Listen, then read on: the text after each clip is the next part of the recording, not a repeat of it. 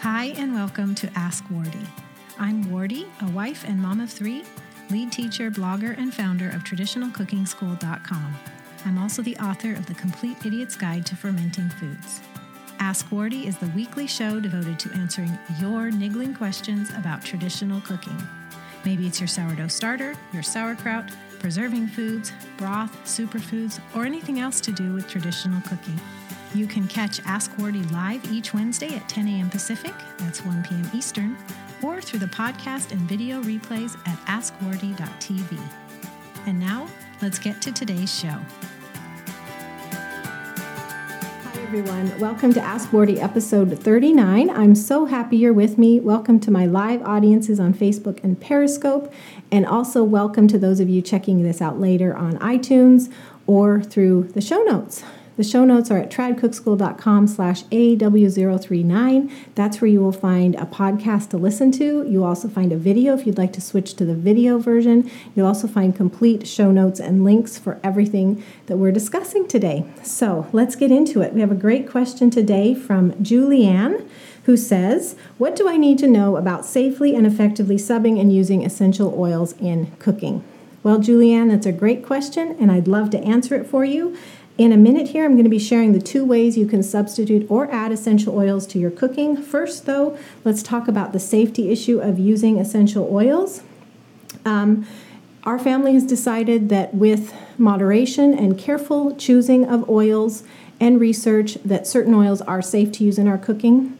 Every family needs to make that choice for themselves. I'm not here to convince you of that. I know we have many people in the traditional cooking school audience who are not comfortable with using essential oils in cooking and even pause with internal use. So that's a choice you need to make for yourself. I'm not a doctor or healthcare practitioner. I'm a mom. I'm unapologetically a mom like you, trying to navigate these waters and make good choices for our family. So these are the reasons that we feel that essential oils are safe to use in cooking when we store them and use high quality oils. Um, by the way, my choice is Rocky Mountain Oils, and more information is at tradcookschool.com slash oils. Um, Here's the thing. Common cooking ingredients can be harmful when eaten or consumed in huge quantities, like salt. Essential oils are no different, they're very potent, but when used moderately, carefully, and with the appropriate ones and appropriate precautions, it's the same it can be done safely, in my opinion. So, yes, I believe it's safe, but again, you all need to make that choice for yourself, and I'm not here to convince you. What I'm here to do is if you have made the choice to use essential oils in your cooking to um, have the health benefits, uh, they can be much more frugal and last longer than herbs and spices uh, to have the wonderful flavors and aromas. If you've made that choice to include it in your cooking, then today's Ask Wardee is to give you two simple ways to do that so you know when you go into your kitchen or using a tried and true recipe, how to sub essential oils to get a great result.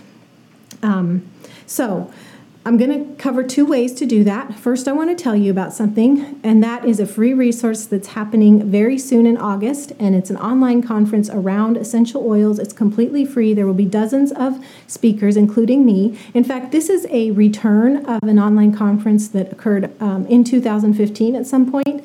165,000 people attended that one. It was such a huge success that the host, Dr. Eric Z., who is a friend of Traditional Cooking School, um, decided to bring it back. So it's a completely new set of talks. He invited me to be a speaker. I was very honored about that.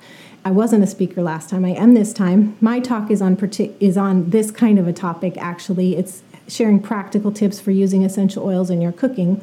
Anyway, the conference is back and you can reserve your free spot at tradcookschool.com slash eosummit and in my talk in particular which i really hope you'll attend i have a free gift for you. I'm going to tell you what that free gift is at the end here of, of today's episode. Um, but i really hope that you'll reserve your seat at least check out some you know all of the talks but at least mine and get a free resource i'm going to tell you about. All right so let's get into the practical tips on um, using essential oils in cooking because there's really two ways to use them in your cooking.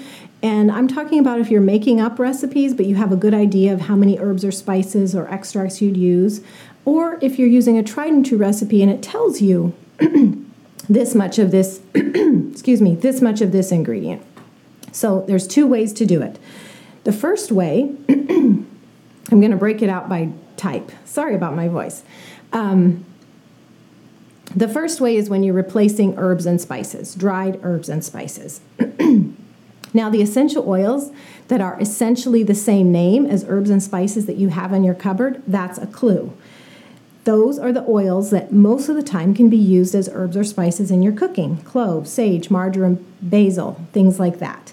Now, the names are the same, that's a big clue. This doesn't mean that all of them can be used in cooking, and I'll have a resource for you at the end that'll spell that out for you, uh, but it is a general rule. And also, as a general rule, if you're going to use oils in your cooking, you want to add them at the end. Um, if it's a hot dish, add them anytime if it's a raw or cold dish, but if it's a hot dish, add at the end and even when the food has cooled down a bit. This way you'll preserve the aroma, you'll also preserve the health benefits of the essential oils.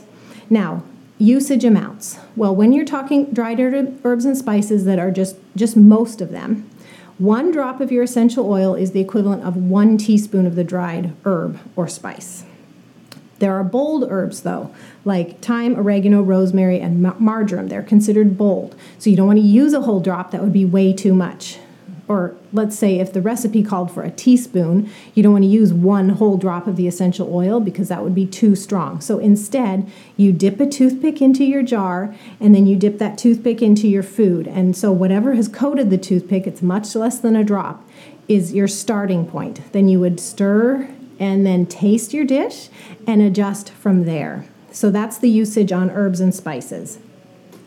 Uh, the second way that you can use um, essential oils in your cooking is as a replacement for extracts. So, peppermint, all your citrus extracts like lemon, orange, lime, um, you can use essential oils instead. Again, there's a clue here the names are similar. And the, the, uh, the uh, volume, the amount that, you, the, your usage amount that you're going to use, is you're going to base it on a teaspoon of extract, but a, a, a teaspoon of extra, or let me say it the other way, how I said it for the herbs and spices. So with herbs and spices, it was one drop per one teaspoon. In the case of extracts, it's a quarter teaspoon of oil per one teaspoon of extract. And by the way, a quarter teaspoon is 25 drops, so you could count out 25 drops. So your extracts are great in like your ice creams and your sorbets and your no bake cookies, in your cheesecake, in your popsicles, in your um, sweet muffins and baked goods. Your extracts are fantastic. This is one where it's not unless it's a raw dish. Um, where it really doesn't matter when you add it, um, like your baked goods, you can't really add it at the end, so you're just going to add it, um, you know, during the normal stage, and it is what it is. But if you're making like relishes like you know a cranberry relish that has cranberry oranges apples you know you could be using some clove essential oil you could be adding some orange essential oil uh, it sounds really yummy doesn't it it's making me hungry all right so those are the two rules for replacing dried herbs and spices it's one drop for one teaspoon except in the case of bold um, flavors, use a coated toothpick for the place of one teaspoon dried. And in the place of extracts, you can do a quarter teaspoon of oil for one teaspoon of extract. Quarter teaspoon is 25 drops. All right, so to wrap up here, I want to give you some more information to take you further. Um, it's it's the first is the resource I already mentioned is the upcoming Essential Oils online conference. It's free. It's coming up in August. There will be dozens of talks, including my own, to talk more about, give you more practical tips for using essential oils in your cooking. And I really hope you sign up, not just for my talk, but because it's going to be a fabulous resource with dozens of talks. Um, think maybe only two of them are on cooking, which leaves dozens that have to do with health. And, you know, that's a bigger deal than cooking, in my opinion, with essential oils. I mean, essential oils are great in cooking, but they can really change your life, really change your health.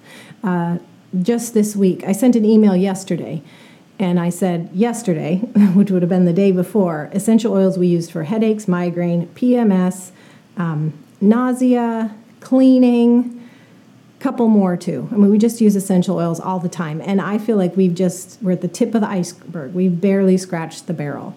So I am looking forward to the Essential Oil Revolution conference. That link for you to sign up and reserve your free seat is tradcookschool.com/eo summit. I really hope you'll be joining me there.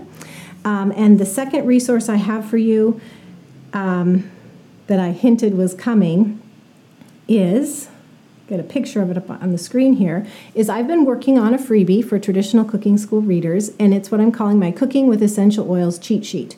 I've been putting it together for a while. It's a one page document that goes through um, how to store your oils that you use for cooking, the benefits of using oils in cooking, which oils to use, which oils not to use, and then some of the usage rules I just told you today and some ideas for usage. And I put it together in a one page document, and I'm giving it as a gift with my talk at the Essential Oil Revolution Summit. Uh, online conference. So, if you want to get your hands on that cheat sheet early, then what you want to do is attend the EO Summit, tradcookschool.com slash EO Summit, and listen to my talk at least. And every talk, what I, how I should say is they organize it by within 24 hours, or every 24 hours, they release a set of talks, five to seven usually. And so on my day, you will have 24 hours when my talk is up to go in and get the download link for that cheat sheet.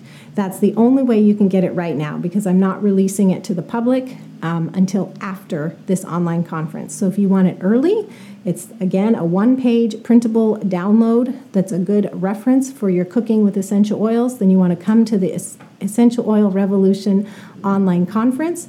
Reserve your seat at tradcookschool.com slash eosummit. Listen into my talk, and I'll give you a link during my talk to grab that cheat sheet. I really hope you take advantage of it. As I've been putting it together, I have been referring it to it again and again in our kitchen. So it's very helpful, and I hope you find it helpful as well too. All right, uh, the final thing to tell you is that the show notes are available for you, tradcookschool.com slash AW039 come on by there and the comments are open and you can add your own tips or um, information about cooking with essential oils things you've learned. If you have some no-nos or if you have some this is how i did this and it turned out great i'd love to hear from you. The show notes also have the audio version the video of this podcast and the complete notes and links that i've been talking about today. Thanks for joining me everyone. God bless you. Thanks so much for joining me today. Here's what to do next Ask Wardee wouldn't be possible without your questions, so please keep them coming. If you're on Twitter, tweet me at TradCookSchool with your question and use the hashtag AskWardee, or send an email to wardee at askwardee.tv. To get the show notes, links mentioned, video replay, or even to catch up on past episodes of Ask Wardee, go to askwardee.tv. To join the fun of the live video recording, be sure to follow me with the handle at Trad Cook School on the Periscope app or go to periscope.tv slash tradcookschool. We record live on Wednesdays at 10 a.m. Pacific, that's 1 p.m. Eastern. And finally, you can subscribe to this podcast on iTunes, the Podcasts app, or Stitcher. If you're on a mobile device, just search for Ask Wardee while you're in the app. If you're on a desktop or laptop, go to tradcookschool.com slash awitunes right in your browser. And while you're there, please leave a rating or review. I love to read your comments, and your feedback makes it much more likely that others who are interested in traditional cooking will find Ask Wardee too. Thanks so much. God bless you, and I'll see you next week.